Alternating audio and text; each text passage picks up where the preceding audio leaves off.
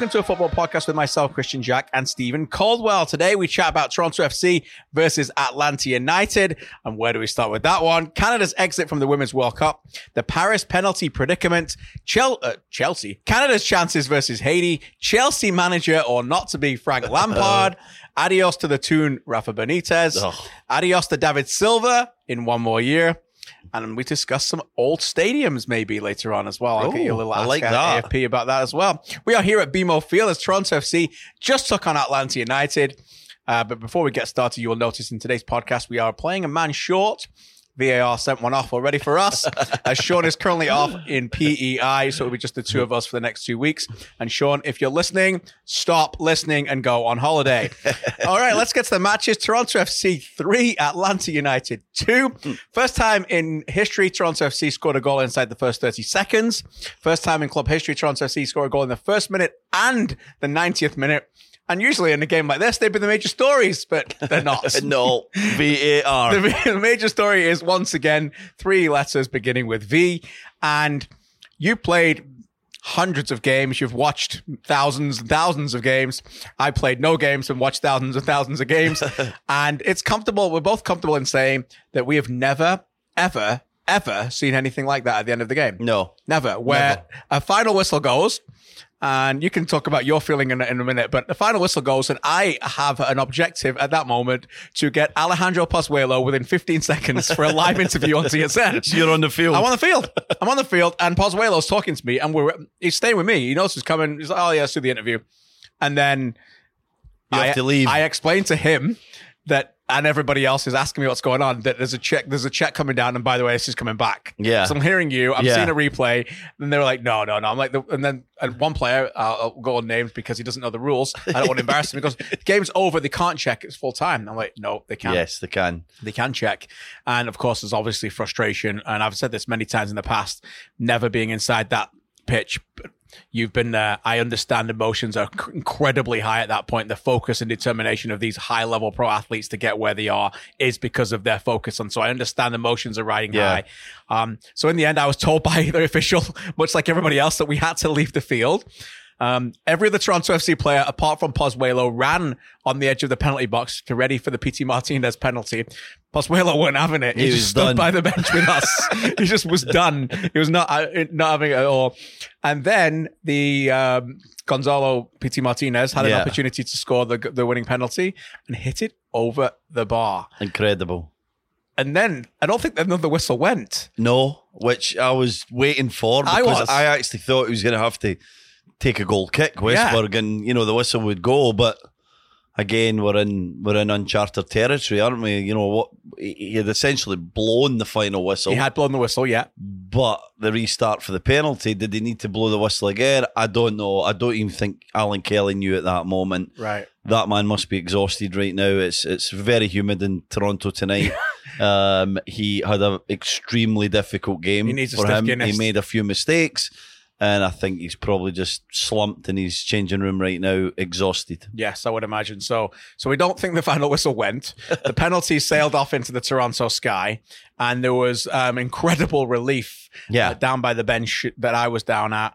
Remarkable relief. I mean, who'd be a coach? Greg Vanney. Oh. Um, I don't know if you saw the Bill Manning interview that I did a pregame, did. which I think is very interesting. Very interesting. Anybody wants to go watch that, go watch it because it's uh, anybody who's got any interest in TFC Great should listen insight. to it because he was uh, very open and honest. The questions were asked that needed to be asked, and look, I think it's clear and obvious that Greg Vanney was on the hot seat. And Yeah. as much as they like Greg, that they needed to turn this around, and Bill Manning Mm-hmm. stressed that. So he knows that. Greg Vanney knows that. He's a pretty calm and collected guy, but all the decisions would kept going up and down. They get a penalty, then they give away another penalty.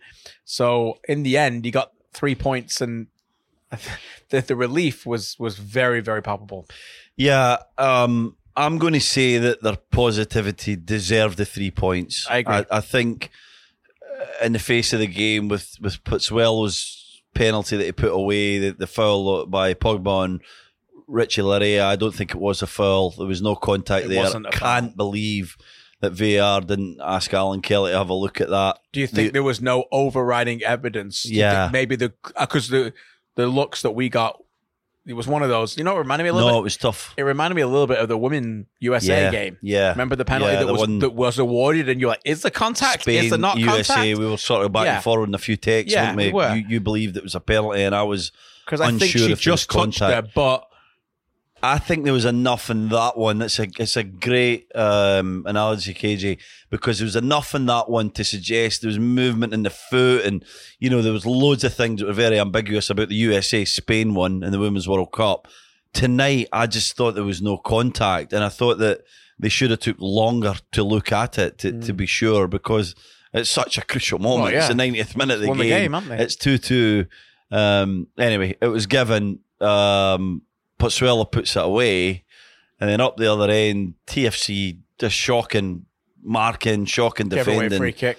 gave away the free kick, silly, and then it was very central, and, and there was there was two sides of players, both the big guys on either side. Zavaleta went too deep. He played Gonzalez Pirez on. He he plays a nice little ball across. De on. I don't even think he tries it, but his, his arms outstretched. Another penalty kick, and you just think Pity Martinez with his wand of a left foot, he's just going to put it away, and we're going to have a draw in, the- in the drama. And he, he, I guess the the gods were shining on Greg Vanney yet again, and and and and maybe gave TFC what they deserved. I think they might have deserved that little bit of luck because I loved how positive they were. I loved the forward running. I, I thought Greg Vanney was bold by not playing a striker, and it, it, it pretty much worked. Yep. The movement, the interchange between De Leon and Pozuelo was was was good to see. It was interesting. The young lad Shaffelburg was tremendous on the left. Remarkable. And what, a, what a great home debut. Oh, brilliant. Just stayed wide all day, was direct, was positive, put balls into the box, asked questions. And Endo played really well, KJ. He, he made up the numbers in the central areas. He got his goal.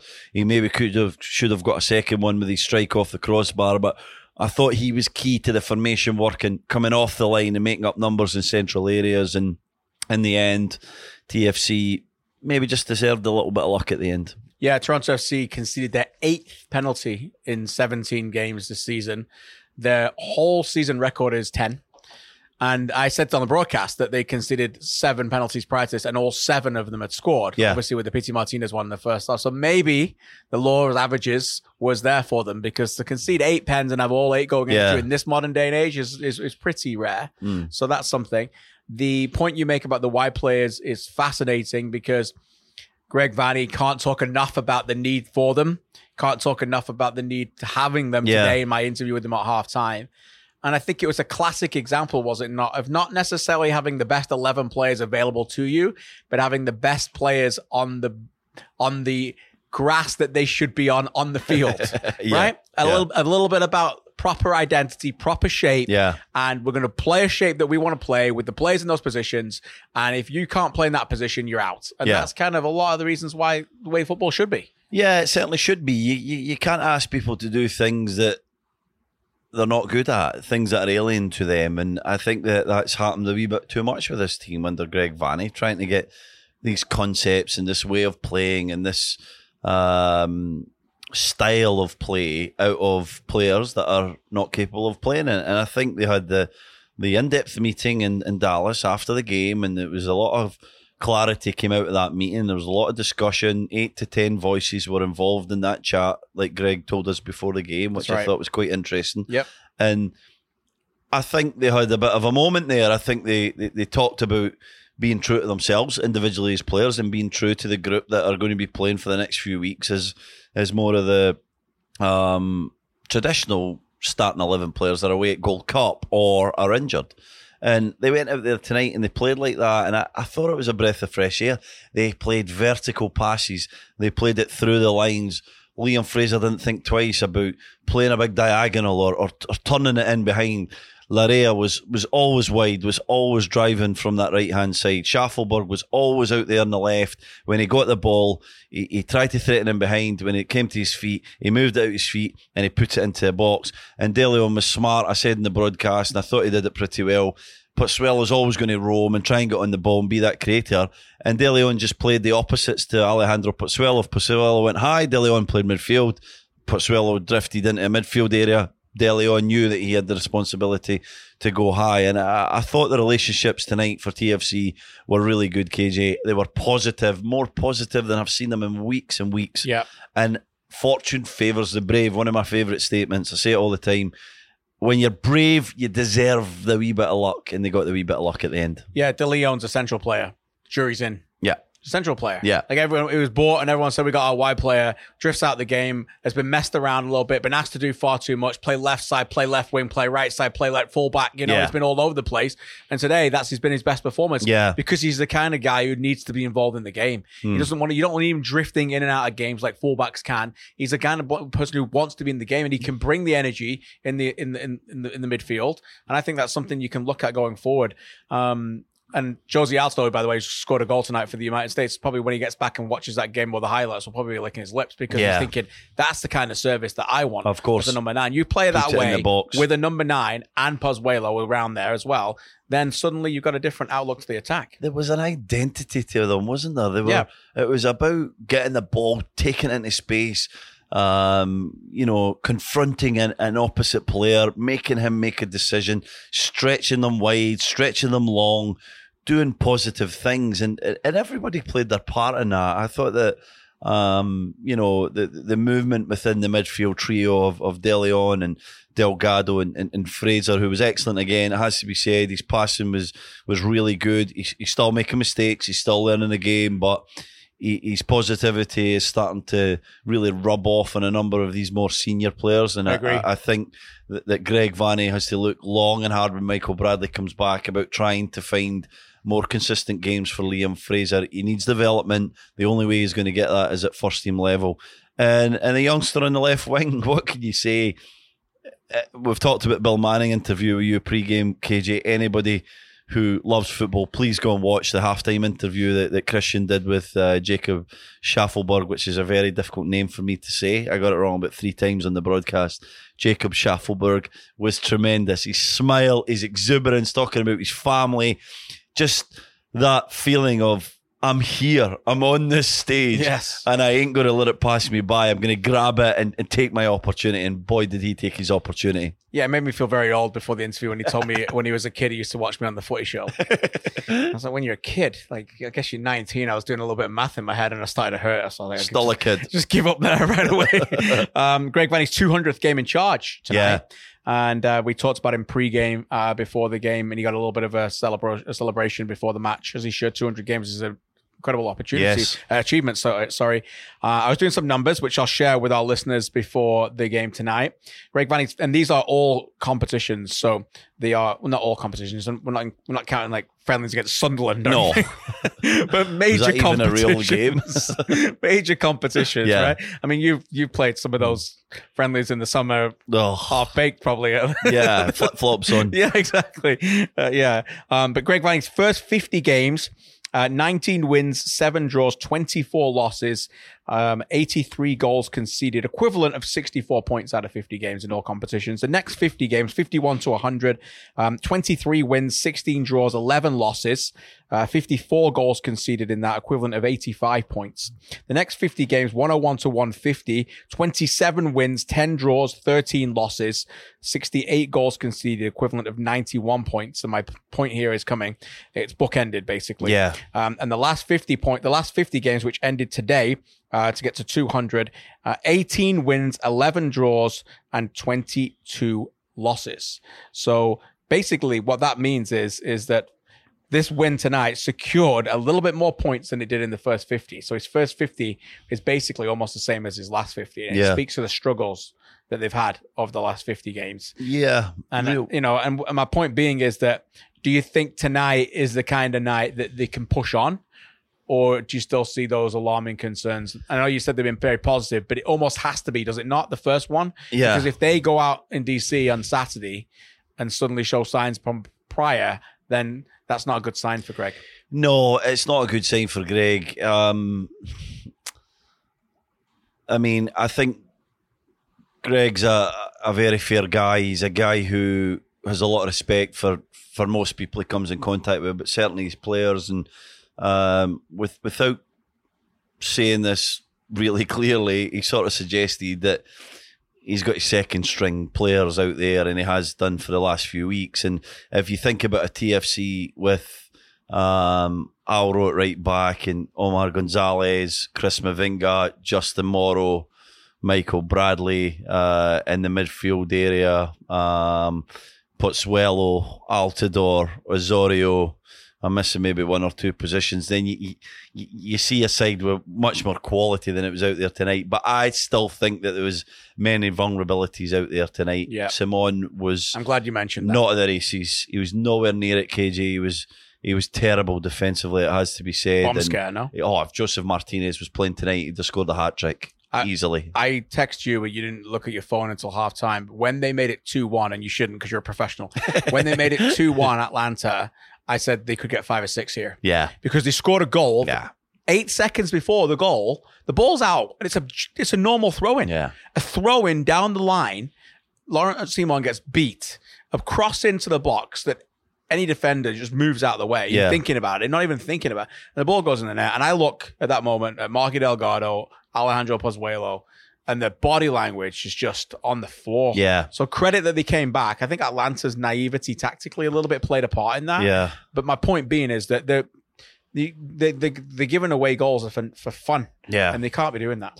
No, they can't be. And um, they got lucky tonight. They played against an Atlanta team that were that were average at best, below average. They had a number of really poor performances. Pereira on the left didn't work. The lad on loan from Watford, Didn't, he was did terrible, yeah, he he? was. Yeah. Uh, Gressel wasn't his best. Pity was in and out the game. Pity Martinez, but didn't have a great game. And they had a young lad up top, and Brandon Vazquez, his first start for his team, twenty years old, as as green as they come, has the makings of being potentially a half decent player at Agreed. MLS, Yeah. but run his heart away.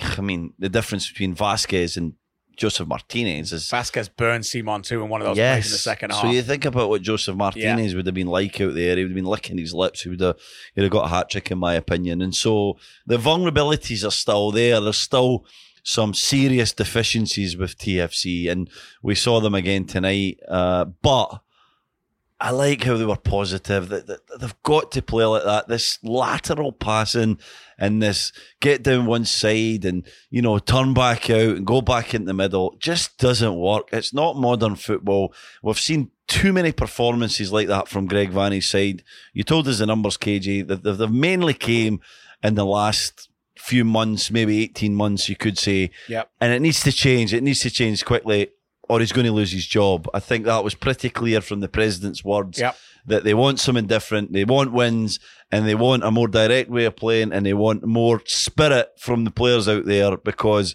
at the end of the day, this is a business, and this is about making people happy in the seats and making them uh, come to watch a football match here at BMO Field. And it's sadly dwindling, so it's up to Greg to make sure that, that he keeps the fans in this stadium and gives them a type of winning football that they, they deserve and they want. Yeah, bang on. Pity Martinez's uh, ball into the sky made sure that Torrent TFC didn't go nine games without a win, which would have been their worst run since uh, a little wee Scotsman boarded a plane and came over here to play in May 2013. It was part of that run, was it? Yeah, you- a few games. You came in at the very end of the run, I think. You stopped and we actually won in DC, Yeah, which is? TFC's opponent on There you Saturday. go. See, it could have been synergy, but in the end, Pity Martinez made sure that it wasn't. um, what a pity. Uh, anyway, I love it. Sorry about that. That was a, a terrible one. Anything else on TFC before we move on to talk about another potential controversy with the penalty? No, Um, I, I I thought Greg was a wee bit slow. Greg Vanney was slow to put a forward on to go When and they went win to the back game. five. Yeah, I agree. yeah, Yeah. And I thought that was the moment to bring on Hamilton or Akinola, but he waited and waited. I think again shows the anxiety that TFC wanted to win, but they really didn't want to lose. Um, in the end, they got the three points and um, and they move on to DC, which is going to be an extremely difficult game. Longest, um, 80th minute was the first substitution tonight. Longest they've gone all season before Yeah. they made that. Yeah. So um, we'll keep an eye on that as well. Okay, uh, to Paris and another penalty Yeah. where Christine Sinclair didn't step up for Canada as the Canadian women have been knocked out of the Women's World Cup, which is now down to the last eight as we discussed this on a Wednesday night here in Toronto. And really, there's only one place to start and talk about. Toronto, uh, uh, Canada were not very good in the game. Best team won overall, I think. Yeah. But they had an opportunity, and the record goal scorers on the field, maybe, arguably, mostly likely for the last time in a World Cup, they had the golden opportunity on her boot, and she didn't take it. I don't know about you, but I was stunned, Yeah, stunned. Like Yeah. watching the game, thinking Beckie's holding the ball. Yeah. My first instinct when she was holding the ball was that I don't know if you saw my tweet earlier in the day, but in the United States Yeah, it was game, class. That was on purpose, wasn't it? I think it might Yeah. been. And the United in, in, in the United States game, Alex Morgan picked up the ball to take the penalty. The second one, Meg- Megan Rapinoe had already taken it. yeah. and she held the ball as if she was going to take it. Then they went to VAR and it oh, over to looking at looking Took at it. She still took a long time. She gave the penalty, and then Megan Rapinoe steps up. Now Grant Wahl has since reported that he thinks that the coaching staff overturned Morgan and said no, Rapinoe's taking the, the penalty. Yeah. I'm not sure if that's true, but my thought and my observation was anyway, regardless of that, is that going forward, the penalty taker shouldn't be standing on the spot for four to five minutes holding the ball, and that's how long it was. Yeah. Because there's a lot entering their mind. So let someone else hold the ball. Yeah. That penalty taker doesn't need to take it when that review's going, you're holding the ball. Yeah. So when my first thought was that oh, Beckie got the ball, I'm like, oh well maybe they're just gonna hang out here and it's some some high level thinking here. Yeah. No. No high level thinking. Um, and unfortunately, uh, the Janine Beckie was the one who took this took the strike, and I've heard all these takes about it being a good penalty. I don't think it's got anything to do with it. No. It's, it doesn't matter that it was a good penalty. I don't care whether she'd smashed it into the top corner. We still would have had the discussion. How can Christine Sinclair not take the penalty? Can't believe it. Uh, astounding decision by Christine Sinclair. A, a, storied career that's been remarkable. That may even result in her becoming the, or probably should result in her becoming the the all time scorer in the women's game. I think she'll always be remembered for that moment of of giving up that opportunity to take that penalty. How can she pass the ball to uh, I don't know, is Beckie 22, 23, young girl who has tried so hard this World Cup and has had a disappointing World Cup, in my opinion. Janine Beckie, she'll be back. She'll be better for it. But she's had a disappointing World Cup. She's tried too hard. She's she's been anxious to deliver, and so it's it's, it's meant there's been a number of uh, disappointing moments, in my opinion, for, from her performances. And so to give her the penalty at that point, some will say, "Oh, it's great team spirit. It's trying to kickstart her World Cup." Nonsense. It's the last 16 of a World Cup. It's a game where you're creating no opportunities and you get a chance from 12 yards to run up and put the ball in the back of the net. And you've got your, your all time leading goal scorer, your captain, your, your talisman, the one who is normally assured from that spot as well. She Yeah. took a lot of penalties in her career. I tried to find them. I Right, couldn't. okay. yeah, she has. Yes. Lots of penalties. Put it in the back of the net. Stand up and take the penalty. Yeah. She has to take the penalty. Couldn't believe it. I was astounded. I felt for Beckie because I didn't get a good feeling. I, I just think the World Cups went like that for her. Mm. Lo and behold, she misses, and it was the only real goal scoring opportunity Canada had. The attack wasn't good enough to uh, mount a serious threat or any kind of threat in this World Cup. And they go whimpering out, unfortunately, with, with that very controversial uh, decision. In I know mind. you called it. I called it. Not Yeah. that we're not with Pan on my back, but I was watching it with the family, and I said, uh, "Save Yeah. goalkeeper's right." All I knew right. she's going goalkeeper's right. I never went that far. I, I just said she would miss. I just the World Cup she's had. in big moments when they've never done it before, you go to your natural side. It's just it's just most of the time, okay? Yeah. It's not it's not uh, definite, but most of the time in a big moment, someone who's not taken a penalty before, they go to the natural side. Right-footed, right of the goalkeeper. Yeah. Left-footed, left of the goalkeeper. It's just the natural side, the natural Yeah. decision to do it. Lindahl knew that to the goalkeeper. She's bouncing on the line. She was ready to go. Great Uh, save. Great save. I have an enormous problem with the coach. Details. You've got to be, you've got to get it right. And Mm-hmm. he said after the game, the brilliant Laura Dykin, my friend, and we talked about, I talked to her about it, asked him the right question. Did you have a predetermined penalty taker before the match? Answer, no. The answer Yeah. is no. We have three to four takers and they decide between themselves. I'm sorry. That's not good enough. Can't have that. You can't have that. You can't have that. You, and then that's not just me talking. You talk about, uh, you know, my obsession with penalties. I've talked to coaches about it for 20 years. Yeah. You know, I, ta- I did a radio spot this week immediately after the game. Jurgen Klopp, game against Fulham, right near the end of the season. James Milner comes on, right? Roberto Firmino is the penalty taker. Milner comes on. The whole team knows Millie's on the field. He takes my penalty. They knew. Yeah. They knew. Paul Pogba took a penalty earlier this season. Remember, Mourinho Yeah. in charge. Sanchez spit his dummy out and tried to steal the ball off him, didn't he? Yeah. Pogba said, no, I'm taking it. Mourinho said after the game, Pogba was given clarity at the start of the game to know he's my predetermined. Yeah. So he was allowed to take control and say, no, I'm going to take it. So Sinclair should be given that. Now, if she says afterwards, I didn't feel right, this girl saved my penalty in an Algarve Cup, and I said to her, can Yeah. you do it? That's different. It's a little bit different. I still think it's not good enough. No. But it, that that's different on the observation of the coach. Yeah, it's no, there's because no, he's assigned her and Yeah. she's passed it off with the feeling. no repercussions No on the coach. Then, on no. the coach. No. But this, he's allowing them to make the mistakes. Yeah, He's there should be in those moments on a penalty kick right at the end of the game. yeah. You cannot be messing around picking up and choosing who's going to take a penalty. Well, I, I played with Alan Shearer at Newcastle, and he always took the penalties, right? And I've told this story before. I don't know if I've just told it to you, KJ, or told it in this podcast, but every game, Bobby Robson would say, "Penalties today, Alan." And I used to think every time, what a ridiculous question. And Al would be, yep, every time. Every single time it was said in front of everybody within Verbal that changing room, Alan Shearer's taking the penalties. We all knew that. As if you could even get the ball off Alan Shearer in any situation. But it was just clarity from the coach. Right. He takes the penalties when you go out there. Everyone understands that. And that there's no arguments. Laurent Robert might be down the left, win the penalty. He can't grab the ball and take it. Shearer takes the penalties for us. And so I, I learnt that lesson then. And I, I do think it's something that every coach should do. But we're hearing more and more of it. We've heard Greg Vanney Hmm. after a game here at BMO Field when, when Vasquez, Altidore, and Giovinco were all taking the penalties, saying, Well, I, you know, I don't know. them That was between yeah. Them and that. No. no. Clarity. He or she takes the penalties. If they're off the field, someone else takes it. If Alan wasn't playing, someone else took it. There was clarity that if Alan was taken off, then Kieran Dyer or Gary Speed would take the odd penalty, Rob Lee. would be on the penalty. Rob Lee took Yeah. a couple of penalties. So you got to have that level of clarity because here's the key point here, KJ. When the pressure goes up to the ceiling, which it, it would have been in Paris against Sweden in the last 16, you fall back on routine and on um, uh, what's the word I'm looking for? Habit. Yeah. You know, you fall, but you, you, you- get like so anxious within yourself.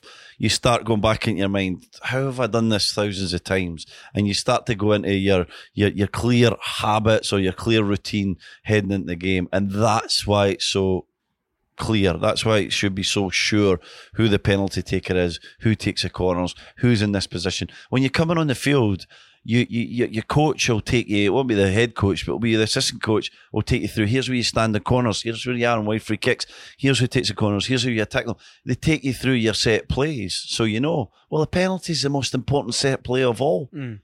You know, and so it should be absolutely certain who's going to take that. And lo and behold, you've got someone there who puts the ball in the back of the net more than nearly everybody in the history of the women's game. Scored goals like that in World it. Cups. Unbelievable. At home in a Yep. 90th minute game. Yep. So, uh, final one on this before we move to the men's uh, team who are getting ready for a crucial Gold Cup quarter final on Saturday night. The overall thought about the women in the World Cup, not a great World Cup, Nope. has to be said. I'm going to say something that may be a little bit borderline controversial, but it's late and I don't care. No, it's not like you. The lights are out at BMO Field anyway, so we're still talking right now. I was disappointed that the nation and those given a window of an opportunity to review it were not angrier. Yeah. Is that fair? Yeah, Absolutely fair. Okay. I think if that continues to happen, then the best we can hope for is is that kind of performance. Yep. pressure pushes performance. Pressure has to be given to these people. And when you are under pressure and you fail, you have to be willing to take on whatever comes your way. Yeah. And this notion that they played okay and they're moving forward and it was a decent World Cup and they couldn't create chances, but I'm sorry, I'm not having that. Yeah. It's not good enough. It wasn't good enough. And if you're going to be a top tier nation in any sport, you've got to fall hard on the sword. Yeah. You got to fall. Uh, uh, you got to you take the take the the good with the bad.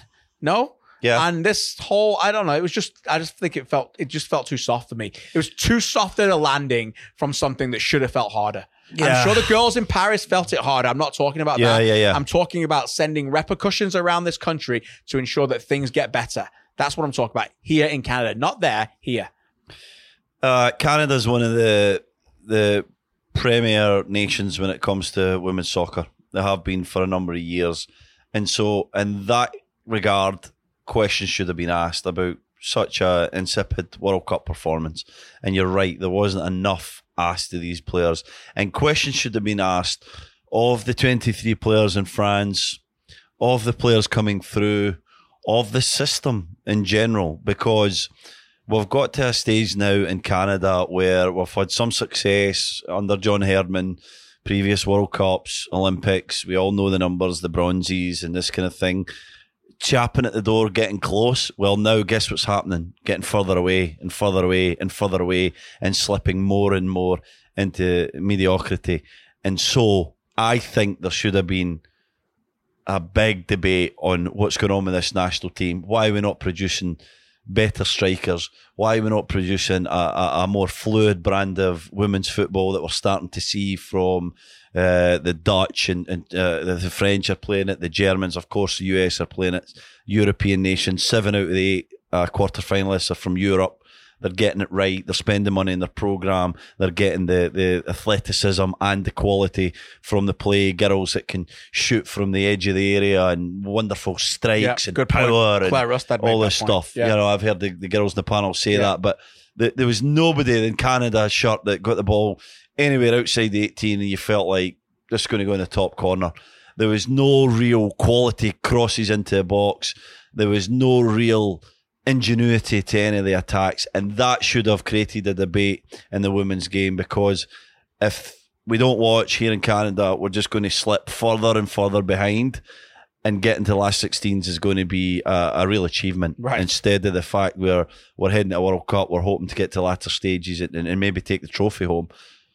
We'll get to hashtag Ask AFP at the end of the show, but Mike asks, do you think now is the time for a women's professional tier one league to be formed for the women in this country to develop and improve? Makes uh, goes on to say that most of the top teams in the World Cup have that right now. Yeah, no, I don't think it'll happen, but I, I can see Mike's point.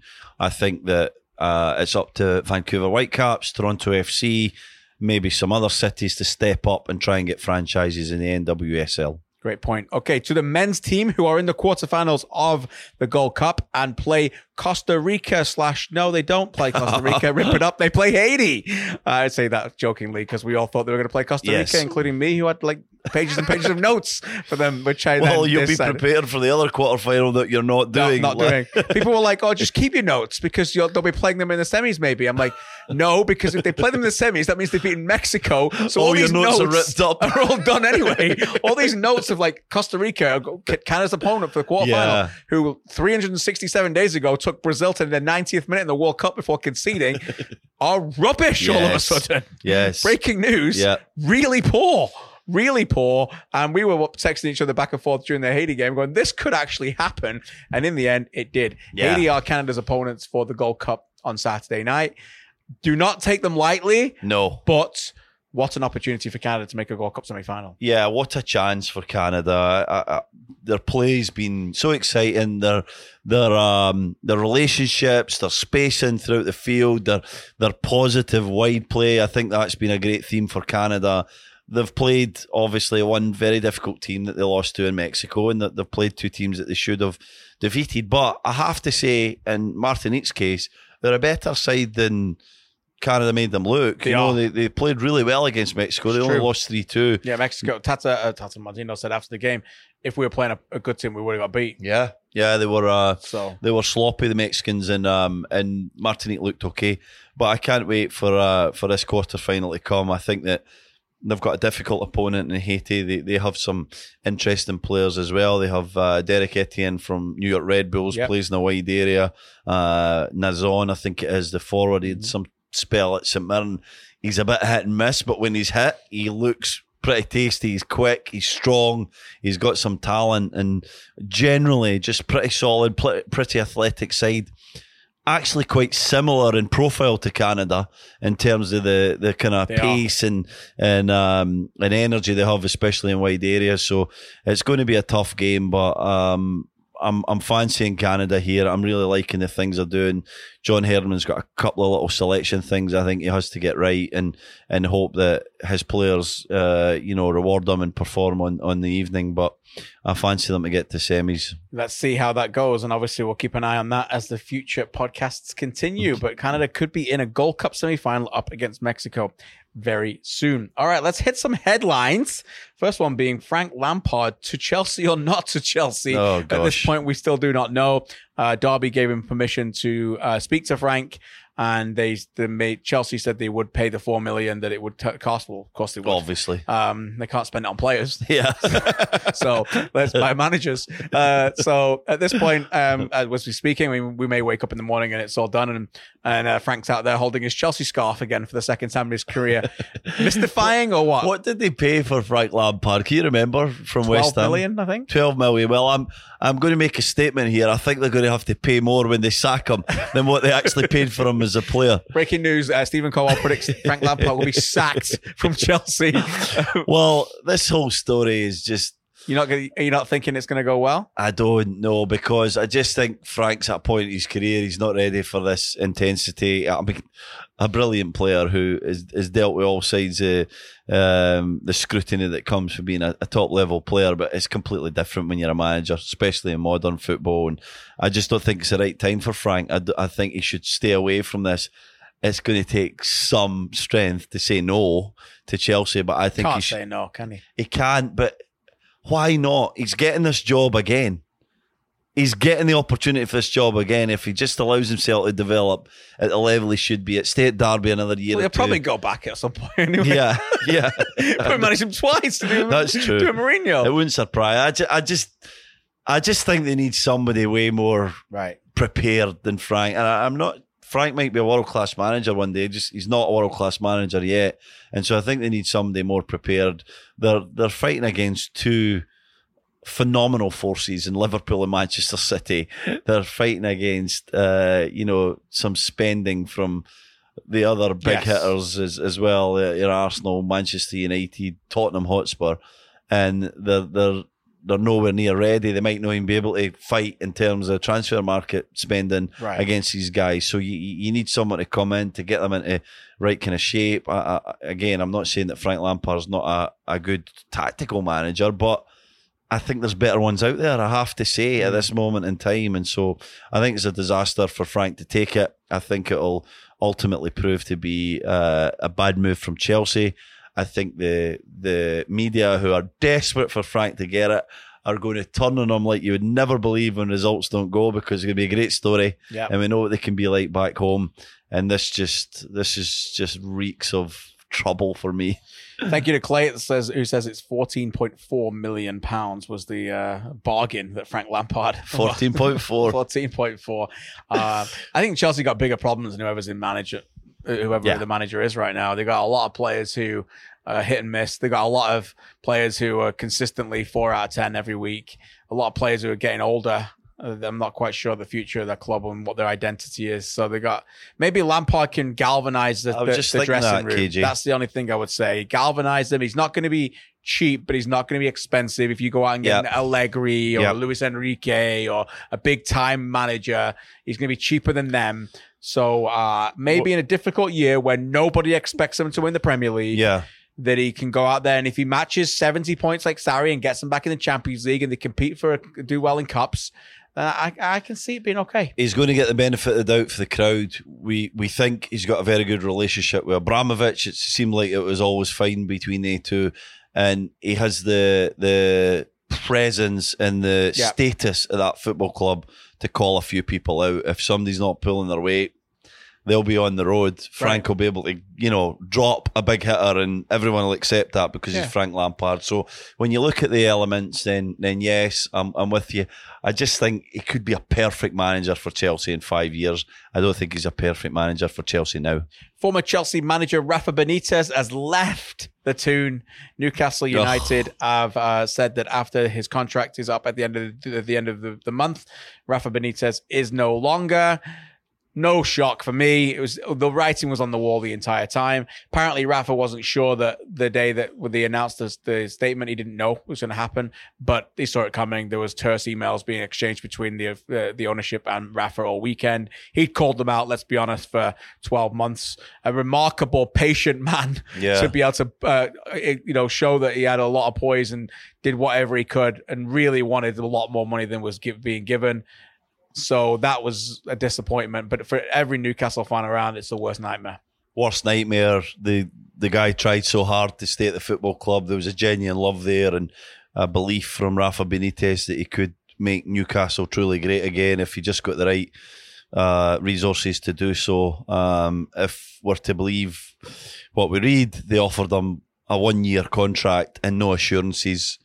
There's Rafa Benitez. Yeah. This is the best manager that Newcastle's had in a number of years tactically with the squad that he's got, maybe ever. Uh, and that's a big statement. You think of some of the guys that have been at that club, Keegan in the I heyday and. Bobby Robson, and but this guy has been sensational for Newcastle, and that's what they offered him. If that's true, that is ridiculous. And he'd had enough, and that was it. And it was he's moving on now, and he leaves Newcastle, and and who's going to take that? Who's going to take that job with the stature of Rafa Benitez? Do you think someone's going to step in there? I saw Ranieri mentioned. on. That'd be a disaster. Would you be shocked if Ranieri turned up at St James's Park? No, but that would be a nightmare. It would be. Yeah. I don't Like, know who's going to take it, He's been recycled three times already. Like, you know, like that would, wouldn't be a good thing for them. Uh, I don't know. I'd have to think about it. It's sad, isn't it? Yeah. It's a sad day for, for such a, Yes. a proud football club, yes. a great football club, a club of the people, Yeah. for the people. That's what Newcastle's all about. That's about showing the people that you've got a bunch of players and a, a, a- a staff and a, a, a management core that care for what they want. And what they want is, yes, they want to win. Everybody wants to win. Only a few teams can win. What they want to see is entertainment, passion, commitment, and someone who will put everything on the line for that black and white shirt. And Rafa Benitez created a bunch of players that were basically in that mold, some of them more talented than others. And they had the manager who was tactically more astute than most in the world game. And they have an ownership who are diabolical. They have a management group that are diabolical and it needs to change. There's going to be drastic things happen at St James's Park this year. Mark my words, these fans are going to rebel like we've never seen because they're going to get a decision wrong with the next manager. And the only way that this guy actually leaves that club is through some drastic actions of nobody turning up to that stadium. Yeah, it's actually a really good um, case study in leadership, Rafa Benitez, because he did a remarkable job of basically telling the world that his players that he had weren't that good, but then telling his players that you guys can go out there and give everything for Yeah. me, and he then they did. Yep. And he also, as I said earlier, wanted so much for that club that he tested their he, he tested their resolve and patience, and in the end, you know, they they had to let him go. But he did it without incredible expectations. He wasn't asking to sign, you know, Alvaro Morata. No. he knew that he Yeah. wanted. He just wanted decent players that he 30 felt million. That, that he knows because of the knows that he, he's a smart, intelligent man who knows the profit rate, what you can get as a Premier League club. He knows that if you want to go buy him, you can buy him. Newcastle's got the allure. They've got Rafa, they've, and if you wanted to spend the cash, Fifty-two thousand every could- week. Exactly. You could have spent the cash. And he knew that. So he wasn't asking for the moon. He was just asking for a realistic package. And they never give it him. And they never give it him. And now they've lost him. And that's really sad. Really sad. And we've all been there. We've all been there where we work for people who you think, I care more about this company than you do. Yeah. you know, and it's the most frustrating thing in the world. Um, but you just got to keep going and going and going, and then eventually you you just you, you can't un- unless they match that love and care that you provide. you- In the end, it's just an untenable relationship. It comes yeah, to an end. yeah, it has to come to an end because you have your brand to think about and, and, and your reputation, and that's what happened with That's Rafa. what he had to do, didn't he? when you're at He a club, a company, uh, whatever job you're in, KJ, if if if your passion and, and, and drive for excellence and standards are not matched by essentially your bosses, then in the end you get so frustrated that you have to walk away. You have to Mm. go somewhere to an environment that allows you to to grow, develop, to prosper. And and sadly that's what happened with Rafa. And he gave them every opportunity. I, I, I mean, really, if he didn't care as much as he did, he'd been gone a long time ago. Oh, he would have walked. He called them out and gave them every opportunity to just give them that little bit of funds, that little bit of commitment to go and, and, and take Newcastle from, you know, just above the drop zone, struggling away to maybe top half of the table, potentially even just pushing for Europe. And they couldn't even give him it. And now they're going to, they're going to get their, uh, their comeuppance, mate. Wait and see. Well, Evan asks on hashtag Ask AFP, will it ever be fun to support Newcastle ever again?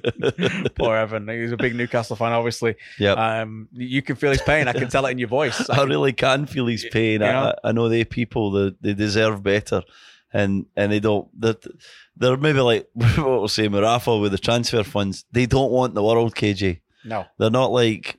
I'm not going to say other teams. I was going to there. It's late and I'm tired. But, and they're not like other teams where they demand and they want more and they expect more and they have this self righteous way. Newcastle fans just want effort. They just want a group of players that they can chat about in the pub on Saturday night and Sunday and during the week when they're at their work. That's, oh, what about him? What about the way he worked hard? What about his performance?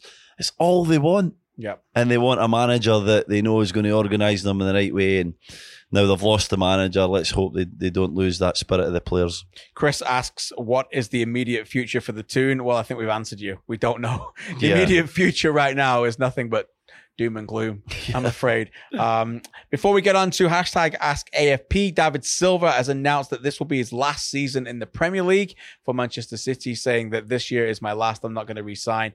Rumors, no one knows about his future, but he did give an interview once where he wanted to end his career playing for Las Palmas and Gran Canaria, his Yeah. home team.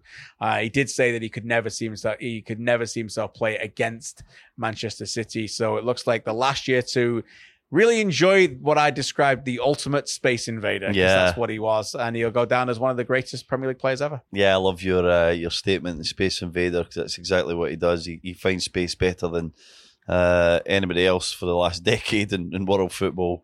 Um, I said it many times, the greatest Manchester City player of all time. Mm. I firmly believe that. Aguero, who knows if he plays for another five or six years, scores another hundred goals, then he might run him close. But it's between they two, in my opinion, and they've had a wonderful history as a football club. But magnificent football player, just the brains, the intelligence, the heart, the drive, the leadership. Every part of his game is is really really special, and and and I'm I'm sort of glad he's going to walk away at the top. I think that he's set that club up nicely. He's been a large part of um, the success and the sort of future. The here's what this it means to play for Manchester, modern Manchester City. This is what it's all about, and I I think it's time for him to go. He will not play in English football, in my opinion. No way. No, yeah. He's going to go somewhere he fancies. Maybe he goes and, and picks up a, a scary paycheck in, in China or Japan, like some of his, his international colleagues, or maybe he fancies some beautiful city in North America. Or, like you said, maybe he wants to just go back home for a couple of years. Uh, but just a brilliant football player and, and an even better man. Do you think he makes the uh, best Premier League eleven all time? Yes, You do, surely. surely. It's got to be no. Surely. We've just talked about his achievements and his titles and who would uh, bet against him. Picking up another one at the end of this season to, to give him a farewell. He's he's been amazing. He's I mean, Premier League all time is so hard when you get to the areas when you think of Bergkamp would be in a similar type position Yeah. and then you've got Henry and Shearer and Cantona Cantona. And, he's better than Cantona for me. better than Cantona. Better than Bergkamp. yeah, Just. just and I'm close. biggest Dennis Bergkamp I love fan going. Bergkamp. Yeah. but I think so. Yeah. Uh, what about these two players? These players were named to an EPL fan time all 11. Ryan Giggs, Yep. David Beckham. Beckham, no way. Ryan Giggs, yes. He's better than Giggs, but he's not better than Beckham. Oh, sorry. Sorry. I think you The meant should around. they be in the all-time eleven? No, sorry, I meant compared to David Well, Beckham should never be in the No, all-time eleven. That's a disgrace. close. A David disgrace. Silva It's a popularity is contest. ten times better than David Yeah, Beckham 100 ever was a football 100 times better than him. Oh, okay, 100 times better. he's a lot better. and he's better than Giggs as well. He's definitely more technical than Giggs. He's I don't know. I, I, I oh, it's hard for me to say he's better than Giggs. Giggs I'm getting was, pelters, I'm sure, but I don't Giggs care. was incredible, Giggs but was very good. yeah, Very, very good. But did he ever reach true elite world class status for a long time, like David Silva. I just think a big part of why we think David Silva was world class is his Spain performances, and so then it's very harsh That's a, to that's, judge Ryan Giggs in that kind of ilk. You know, You're like, kind of right, but I think of David Silva more of a Man City player than a Spain player. yeah, He wasn't great in 2010 at the World Cup. And they and Del Bosque admitted that he he had his mindset on a Man That's City That's when he had these injuries, and was that's it? why he couldn't get was his that when he had these injuries Yeah. in ten So or f- yeah? Yeah. So I don't think I, I think of him way more of a Man City player than I do of a Spain Yeah. player. You are right. He obviously Yeah. contributed to a great era of dominance. Yeah, Um, but mm, you know, it's a tough one, isn't it? I'm sure it? Man United fans are just throwing away their, their radios right now or the podcast or whatever. it's you the listen to. longevity Giggs as well. But disgusting anyway, I. I, it's hard to pick between them. But uh, you've just wait, put your neck in the line. I don't care, mate. It's, what time is it? It's almost midnight here. Let's put, we to put our neck on the line at some point. Anyway, so there you go. You can throw pelters at me if you want. Uh, quickly before we finish the headlines, we didn't see it because we've been here, but the Vancouver Whitecaps, the spirited Vancouver Whitecaps, scored two goals in the last 10 minutes to draw 2 2 at Dallas, including No Lucas way. Venuto's 94th minute equalizer. The Whitecaps and late goals, it's been a, tr- it's been a big thing this season for them. A big thing for late goals. Uh, Derek Cornelius with his big one as well earlier this season. So they pulled it out and got a big point. That says a lot about the spirit of this Whitecaps team right now. I'll tell you what, we've not seen a minute of this game, but what a gutsy team. Yeah. and, and 100%. a, a, a team that are I'm going to be polite and say limited with talent Yeah, and they're missing some of their best and players. they're missing some of their best players but you know they've went and picked up another draw after what was a, a decent point on, on Yeah, Saturday when they're behind, behind 2-0. again you Yeah. know and I'm thinking of the late latish Andy Rose goal in Colorado that, that Luke and I called where they needed to win that game they're a gutsy team they're a gutsy team and a large part of that's down to Marc Dos Santos who is um, scrapping and scraping and finding a way to pick up results to keep his side with, within touching distance of potentially the playoffs in the West. And and that's uh, pretty impressive to see that. I think it'll stand him uh, and them in good stead as, as they try and bring in more quality, but they need more quality. They're, they're, they're not good enough when it comes to that, but you have to admire the spirit. Amazing. Yeah. All right. Two hashtag ask AFP. A reminder you can just put out that anywhere on your social media preference and we will look at your questions. And again, many of them have come in this week and are very good. We'll get to some of them in a second. Actually, I've got one right here. John asks San Siro is rumored to be demolished. Yes. What stadium do you love that is no longer around? Oh. Have you played in any of the stadiums? Well, I've been on the bench in the San Siro, and it is a remarkable stadium. It's it's very basic when you go in the changing areas and all that kind of stuff, and a lot of concrete. But when you go in there, it does feel like a cathedral. It does feel like a, a truly unique stadium. And I had an amazing night there with Newcastle when I think we drew two two with a very good Inter Milan side, and and that was special. Uh, oh, what are the other ones? any of the stadiums that you I'm, I'm trying to think. trying to think. demolished. demolished Highbury. Yeah, Highbury was a great one. There you Played go. there a good few times. Yeah. Uh, I think my results there were 5 0, 5 0, and 3 0. So I obviously defended you, well yeah. at Highbury. Um, For anyone adding at home, half th- decent that's team. 13 nil. half decent team I was playing against, though. I remember one time I was there, KJ, and um, we were playing against Arsenal, scintillating 5 0, 62nd minute.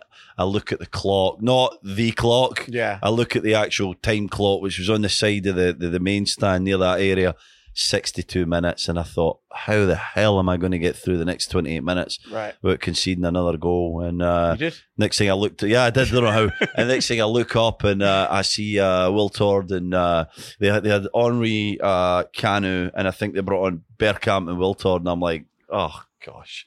It gets to this stage, so a, a great team, a great stadium to play in, but uh, never came close to a victory there. No, you did not. Never mind. Uh, some great stadiums I've been to, often in other sports. I've been to a lot of old baseball Yeah. stadiums that were that were around. Um, Speedway was a big fan, big fan of Speedway when I was a kid. I went to Yeah. Belle Vue uh, Speedway. They had an amazing track. there Belle Vue that was got- great. I went to down. Dogs there once. Yeah, that's the, the Yeah. that was that was the new one, and then that's now All since been replaced as well. But it? before the Dogs was this incredible old uh, old speedway track. I spent many uh, hours there as well. Um, Sam asked, "How far behind the US is Canada when comparing the men's teams?" I feel like we could like chat for like forty five minutes about that. We don't have time right now for that, uh, but I think we're gonna, the answer is we're going to find out maybe the Gold Cup We because are. they might be playing in a Gold Cup final. Well, so that would be incredible. that would be it? pretty incredible. Well, we might find out find out in this Gold Cup, but we are going to find out in the the Nations League, aren't we? that's right. So that's going to be exciting and interesting because to answer his question as quickly as possible, I don't think they're too far away. Now, I, I, I still think there's a bit there in terms of experience and, and depth for the US, but best 11 against best 11 could be an interesting game. Could be. One thing I would say about that is that we all can play a big part in this. Is that right now the culture in the Canadian soccer men's game is very positive. That is not the case in the US soccer. Yes. Not positive at all. Hmm. They got a new manager. You expect new optimism. It is not like that. You got a lot of people out that if they don't win the Gold Cup, which I would I would imagine that they're probably not going to. We'll Yeah. see how Mexico go, but then everybody will be out. Will be out for them. They've obviously produced players of a higher caliber than Canada. Yeah. Christian Pulisic is obviously the, the one. When you've got a 50, 60, 70 million pound player, Yes. then you know you've got a, a, different elite level Yeah, agree. player of a, a player there. And you know Tyler Adams, Weston McKennie, Yes. those young players are probably at a higher level than some of Canada's younger players at the moment. But the uh, gap is narrowing. To answer your question, Sam, and we will continue to keep an eye on that. Bill asks, "What do you think about Watford for the upcoming Premier League season?" Well, I would say that they should continue to, hopefully, continue their great ride right now under a great manager in Javi Gracia. Yes. They have uh, continued to recruit very well. They just made an FA Cup this season, so um, much to like about Watford. And there's, I find a lot of Watford fans in Canada. So Yeah. uh, the the uh, I would imagine I don't think they'll be too complacent. They, they have a spirited group that compete every whistle to whistle every game. Yeah, we saw a young lad, a Watford player tonight here at BMO Yeah, Field. That didn't have his best night, but exciting young talent um, at Atlanta United and Dion Pereira.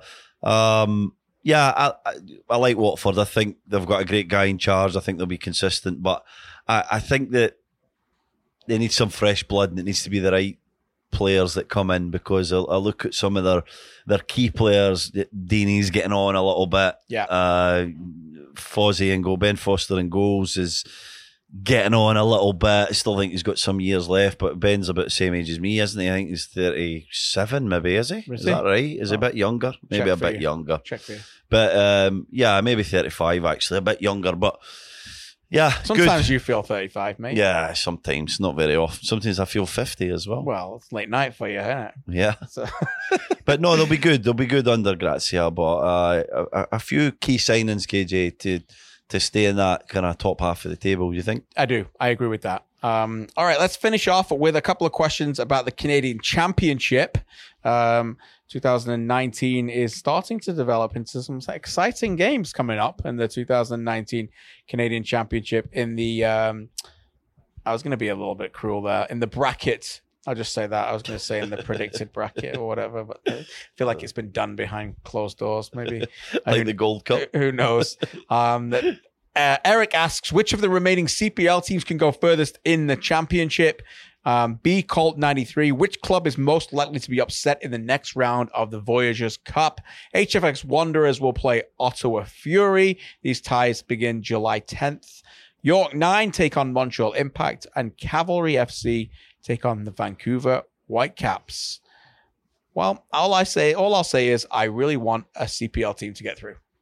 Yeah, That would be class. it'd be So great. Wouldn't any it? of them is fine. So who's got the best chance? uh, well, Cavalry are the team. yeah, you would think. but yeah. they've also got the hardest game. yeah, of course. I think. You think I think they. harder than the Impact? Well, I don't think York Nine have got a chance to beat the Impact. Yeah, right. Okay. Do you? No, not at all. Okay, so Cavalry have got a chance to beat the Whitecaps, Yeah, but HFX Wanderers should have a better chance to beat Ottawa. yeah. although should- Ottawa's should done all right. closer. Ottawa are in good form. yeah, they are. Yeah. So, um, yeah, uh, just looking forward to the to the games. Should be good, and hopefully, though, the non CPL teams take it seriously. Yeah, So there's not one of these things. Well, we didn't really have the best team out. Yeah. So these, you know, we're not going to play our best team because I can see that because they come thick and fast these games. And they're in the middle of an MLS season, so you know you play a bunch of reserve players, or you know, not they're not reserves in MLS, Yeah. but you know where I'm going. yeah, fringe yeah, yeah, players. yeah, yeah. You know, um, so that'll be a difficult one, but we'll keep an eye on that, and hopefully there's a way of analyzing it fairly, right? Yes. There you go.